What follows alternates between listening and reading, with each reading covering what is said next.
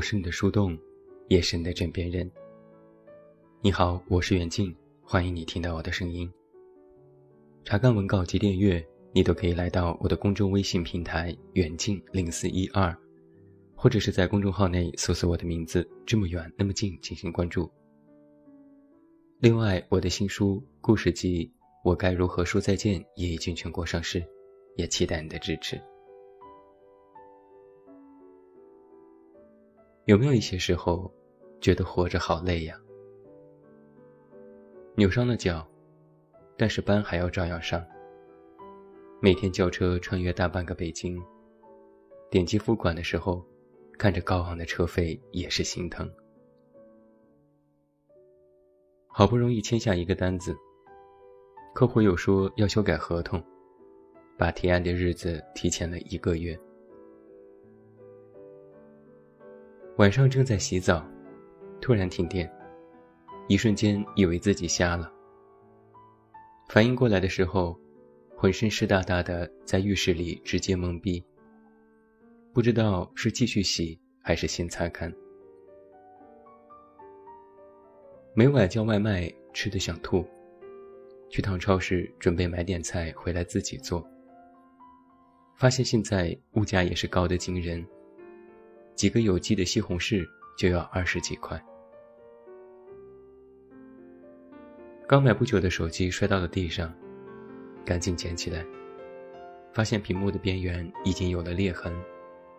后悔没有听店员的话，买延保和换新服务。想换一台电视机，很早就知道最近有优惠折扣，每天都盯着。结果某天忘记看，正好就那天打折，而且只有一天。得了一种一洗车就下雨的怪病，还有一种一擦玻璃就下雨和一穿新鞋就下雨的病。刚打开的可乐放在茶几上就倒了，手忙脚乱拿起来才发现，易拉罐的底部早已变形。可乐洒了一地毯。那可是朋友刚从国外邮寄回来的。正在写文章，马上就要收尾，结果电脑突然自动重启。找了许久，临时文件都没发现，于是从头再写。录节目录到半途，笔记本电脑突然又没电，只得重新录。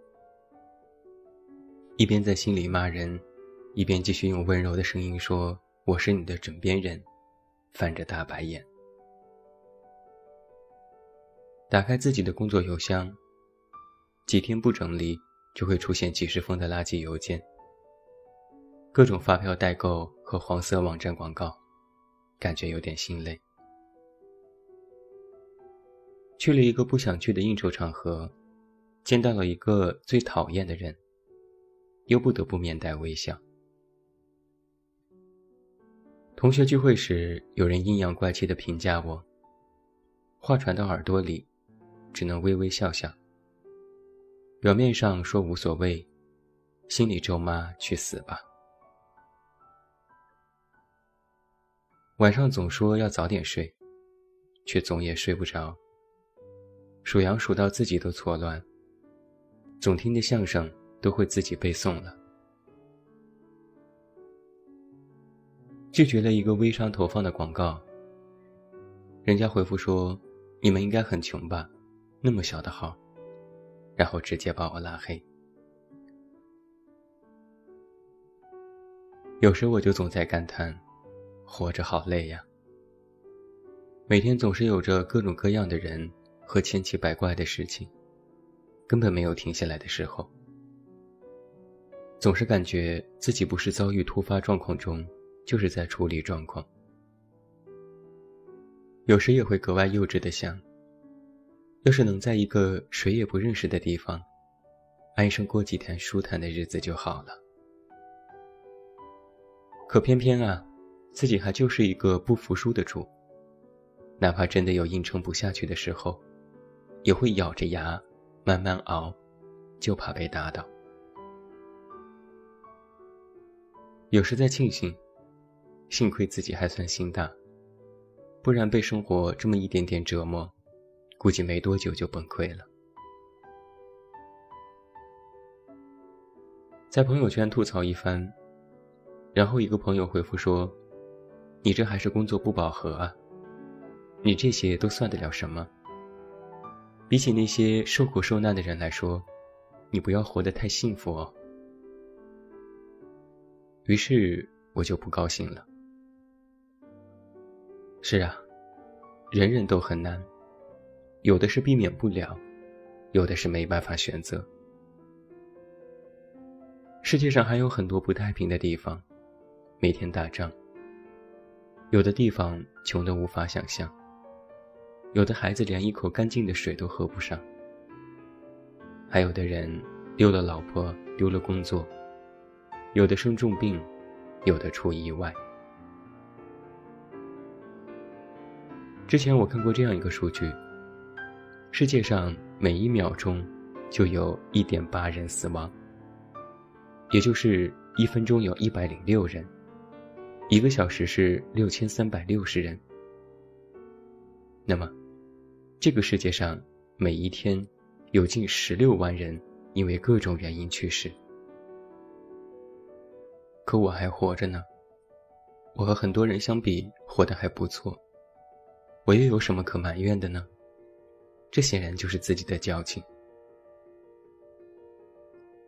但是转念又一想，也有很多人和我一样，凭着运气走到今天，没遇到过真正的大风大浪，没有什么必须真的是要拼着命去做的事情，生活也算稳定。所以我们唯一需要操心的，就是当下的日子呀。不省心的，就是日常的这点琐碎和别人看起来的不值一提。想一想，这些年自己的心态也是发生了很大的变化。以前想着过过小日子就不错，后来被家人教育成必须成为人上人。之后又发现这不是轻易就能达到的目标，就又觉得安稳踏实也不错。我并不想碌碌无为，但确实，普通人的生活就是平凡可贵。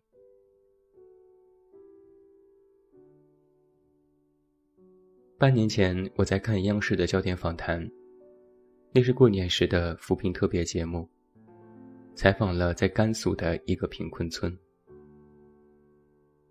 有一户人家，老两口一直生病，一家人靠种地为生，一年收入三千多元。家里没有电，每天吃的饭就是煮土豆和下面，过年时才买半斤肉。家里有两个孩子。儿子马上就要面临没钱交学费辍学的危机。女儿是曾经路边捡的，眼睛看不见。节目里说她就要嫁人，虽然还没有到适婚年龄，但是能够得些彩礼。记者问：“彩礼多少钱？”回答说：“八百块。”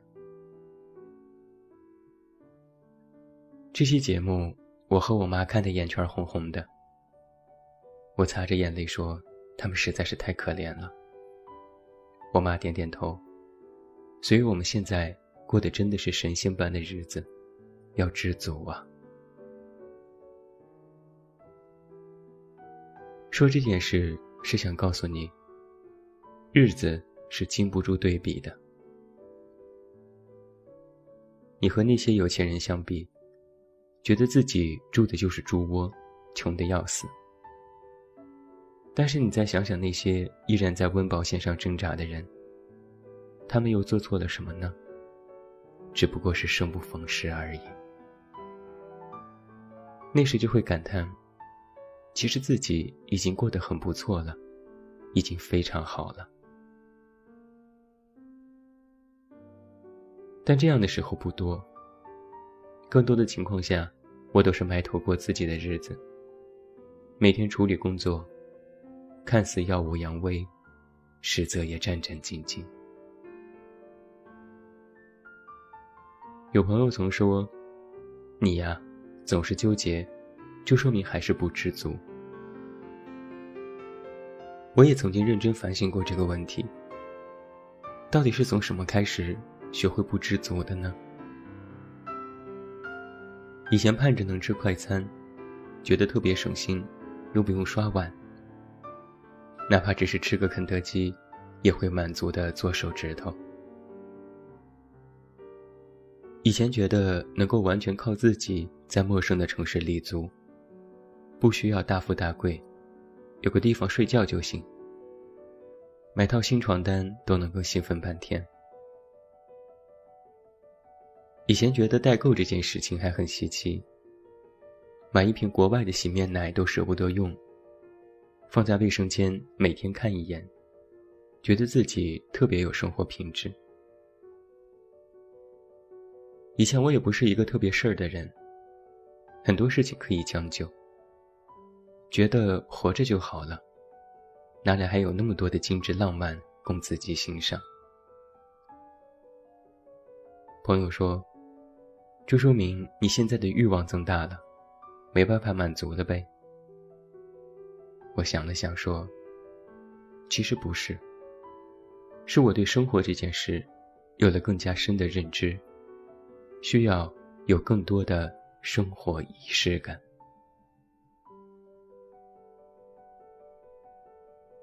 仪式感这件事情很微妙，它总被忽略，也总被误解。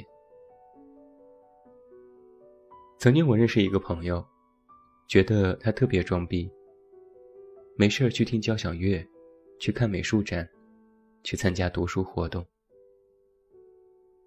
我还曾调侃过他，问他：“你能看懂吗？”朋友耸耸肩，一知半解吧。我问：“那既然不懂，花那个冤枉钱干嘛？”朋友说：“就是让自己可以活得美好一些，活得讲究一些。”一开始我是有一些不太理解。可当自己也渐渐变成这种人的时候，我才明白，总是不知足，并非是欲壑难填，其实是让自己活得更好些。当然了，一说到仪式感，很多人还在装逼和做作的理解范畴之内。我也承认，很多时候啊，我确实是够做作的。作为一个男生，有段时间报名学习插花。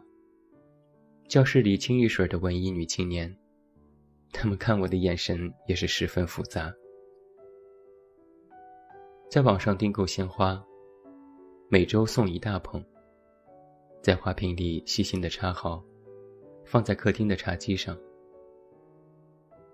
自己也非常喜欢百合，那样家里就用不着香薰了。对比书店，更喜欢逛各种家具店和买手店。一待就是半个下午，和老板聊天，听他讲在异国他乡的故事。走的时候买个靠枕或者是摆件。对打扫家这件事也格外上心，从来不请保洁阿姨，自己亲自动手。有时就会有惊喜。突然发现许久找不到的书，竟然被我塞在某个抽屉里。新家有开放式的阳台，三天清理一回。买了藤条的小茶几和椅子，又买了烧烤架。哪怕一个人在家，也会自己烤串。每天也让自己多看看窗外，眺望一下哪怕不够湛蓝的天空。心情也会开阔许多。其实生活，并不是用钱买来的物质，而是一点一滴你亲自营造的幸福。这才是生活的仪式感。我们到最后，其实都会靠着经验活着。这很靠谱，但同样有些危险。总是依赖经验，到头来就是重复的过日子。我现在就时时的提醒自己，别那么老成，多找一点新鲜。生活就是需要遇到问题就耐心的去解决，当然，也需要新的空间、新的想法。日子还早着呢，我知道这世界不太好，我明白有很多人过得不顺利，但是我能够在自己的范围内，让自己的日子过得更好。这就是对世界、对自己、对家人。最大的负责。活着很累，但也同样有趣。我的确就是这么想的。